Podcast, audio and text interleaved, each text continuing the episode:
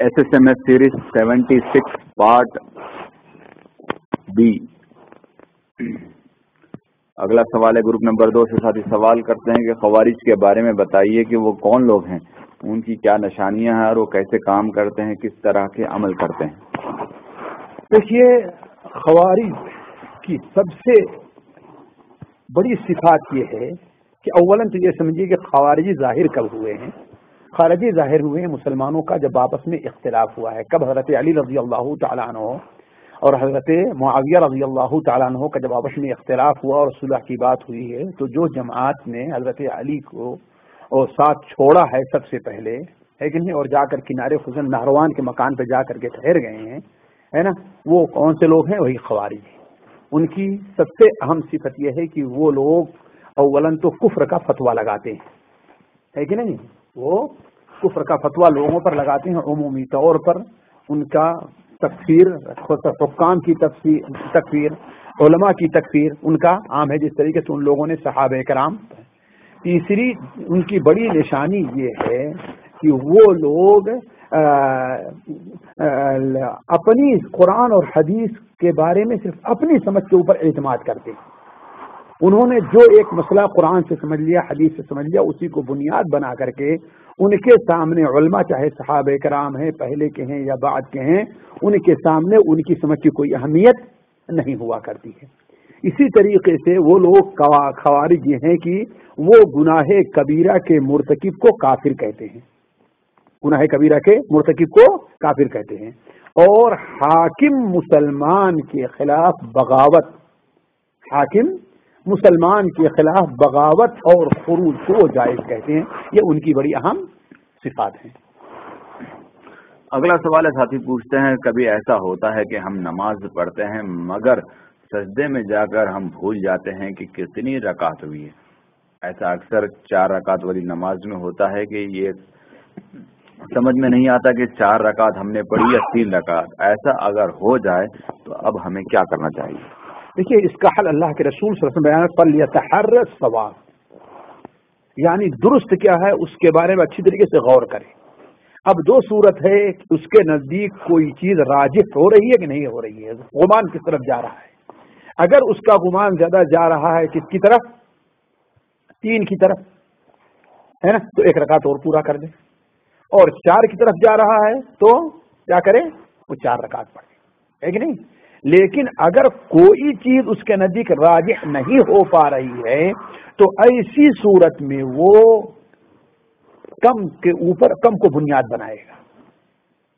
ارے بس نا کوئی چیز راجی نہیں ہو پا رہی تو کم کو بنیاد بنائے گا۔ مثال کے طور پر اس کے کچھ سمجھ میں نہیں آ رہا کہ تین ہوئی کہ چار ہوئی تو اس کو تین مانے گا۔ ہے نا؟ اس کو تین مان کر کے چوتھی پڑھے گا اور پھر کیا کرے گا؟ آخر میں جیسا ہو کرے جی۔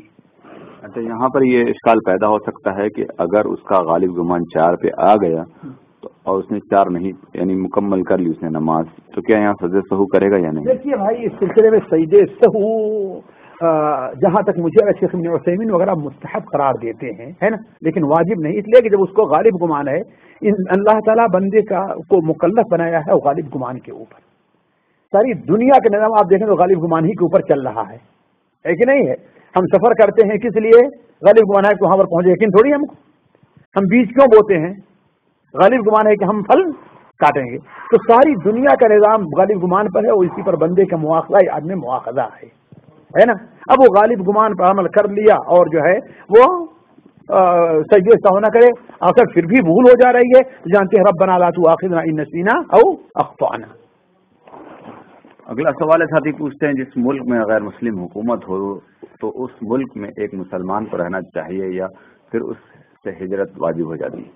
دیکھیے، اس ملک میں رہنے کی دو صورتیں ایک صورت یہ ہے کہ آپ کو وہاں پر، آپ وہاں کے رہائشی ہیں، آپ وہاں کے باشندے ہیں باپ دادا سے، اب وہ حکومت غیر مسلم کو وہاں پر قائم ہو گئی ہے۔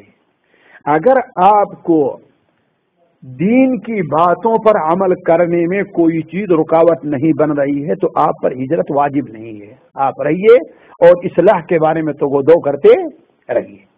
جیسے کہ اس وقت عام غیر مسلم ملکوں میں صورت حال ہے۔ لیکن اگر کوئی ایسا ملک ہے کہ آپ کو آپ کی باتوں پر عمل کرنے کا اجازت ہے ہی نہیں، نماز پڑھنے میں اور ان چیزوں میں رکاوٹ ڈالی جاتی ہے، تو ظاہر بات ہے ایسی صورت میں ہجرت واجب ہوگا۔ ایسی صورت میں ہجرت واجب ہوگا۔ لیکن اس زمانے میں آپ جانتے ہیں، ہجرت کا ایک بہت بڑا مسئلہ یہ ہے کہ جائے کہاں ہجرت کر کے۔ کون ملک آپ کو قبول کرنے والا ہے؟ بس صحیح نہیں صحیح ہے؟ یہ سب سے بڑا مسئلہ اس وقت کا ہے۔ تو ایسی صورت میں یہ ہونا چاہیے کہ بھائی، ایک علاقہ چھوڑ کر کسی ایسے علاقے میں چلے جائے جہاں مسلمانوں کی اکثریت ہو اور وہاں کیا ہے؟ آپ کو دین کے اوپر عمل کرنے میں اس کے مقابلے میں زیادہ آسانی ہے۔ لیکن ایک یہ فیصلہ ہے شریعت کا کہ اگر کہیں پر ان دین اسلام پر یعنی جو ہم سے مطالبہ ہے ہے کہ نہیں ہے؟ یعنی دین پر عمل کرنا اور وہ باتیں لوگوں تک پہنچانا، اگر ہم اس کے اوپر عمل نہیں کرتے تو اس ملک سے ہجرت واجب ہوگی۔ آج اگر کوئی ملک نیشنلٹی نہیں دیتا ہے تو آپ کام یا کسی اور ذریعے سے بھی وہاں پر جا، جائیں۔ جی۔ یہاں پر یہ بات ہو سکتی ہے کہ یعنی بعض جو اہم چیزیں فرائض ہیں ان کی تو اجازت ملک دیتے ہیں نماز روزہ زکوٰۃ حج کی اجازت دیتے ہیں ایسے ملک لیکن بعض جو چیزیں ہیں داڑھی ہے پردہ ہے ان چیزوں کی اگر جس ملکوں میں ممانعت ہے تو ایسے ملکوں میں رہنے کا کیا حکم ہے؟ ایسی چیزیں تو واجب ہے نا عورتوں کا پردہ بھی واجب ہے داڑھی رکھنا بھی واجب ہے۔ دیکھیے اس سلسلے میں پردہ جہاں پر اختلاف ہو جاتا ہے چہرے کا یعنی دیکھا یہ جائے گا دیکھا یہ جائے گا کہ یہ شرعی چیز ہے کہ نہیں ہے۔ ہے کہ نہیں یعنی اس کے بھی تو معیار یعنی لیول ہیں کہ کس حساب سے اگر حرمت آ جائے ایک تو ہے فرض ہے۔ فرائض سے اگر روکا جائے تو اس میں کوئی شک نہیں ہے۔ لیکن نہیں کھولا جائے گا۔ کیوں؟ اس لیے کہ بسا یہی چیز آہستہ آہستہ آج نوافل پر ہے کل فرائض کے اوپر پابندی ہو جائے گی۔ یہ تو ہو سکتا ہے کہ فرض کا آسانی کا انتظار کرے۔ لیکن اب مستقل ایک ایسی جگہ ہو گئی کہ اب مستقبل قریب میں امید نہیں ہے ظاہر بات وہاں سے ہجرت واجب ہوگی۔ اس چیز کو لے کر تو ہندوستان کی سرزمین میں بھی تو بہت ساری چیزیں دیکھنے میں آتی ہے کہ جہاں پر بہت ساری چیزوں پر عمل نہیں کر سکتا ہے مسلمان۔ تو اس شکل میں کیا ہوگا؟ ہندوستان میں ہر جگہ نہیں ہے۔ جس جگہ نہیں وہاں کا ادھر ہجرت کر کے چلے جائیں۔ یہی تو ہم نے پہلے بھی کہا تھا کہ اگر ہے تنگی تو اس علاقے میں جہاں مسلمان رہتے ہو جہاں مسلمانوں کے لیے آزادی ہے۔ بہت کم ایسی جگہیں آپ کو ملے گی جہاں ہندوستان میں اس قسم کی، یہاں تک کہ آپ کو اپنے دین کی دعوت کی بھی آزادی ہندوستان میں ہے۔ کہ نہیں ہے؟ لیکن اگر کوئی ایسا گاؤں ہو جائے، کوئی ایسا شہر ہو جائے جہاں پر آپ کی عزت کو، آپ کے دین کو خطرہ ہے، تو وہاں سے ہجرت کرنا آپ کے لیے واجب ہوگا۔ جی اگلا سوال ہے ساتھی نے پوسٹ بھیجی ہے جس میں مس زکر یعنی شرمگاہ کو چھونے سے وضو ٹوٹتا ہے یا نہیں ٹوٹتا ہے۔ حدیث پیش کی گئی ہے۔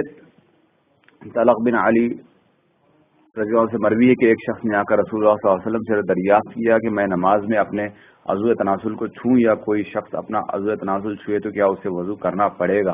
آپ صلی اللہ علیہ وسلم نے فرمایا وہ تمہارے جسم کا ایک ٹکڑا ہی تو ہے۔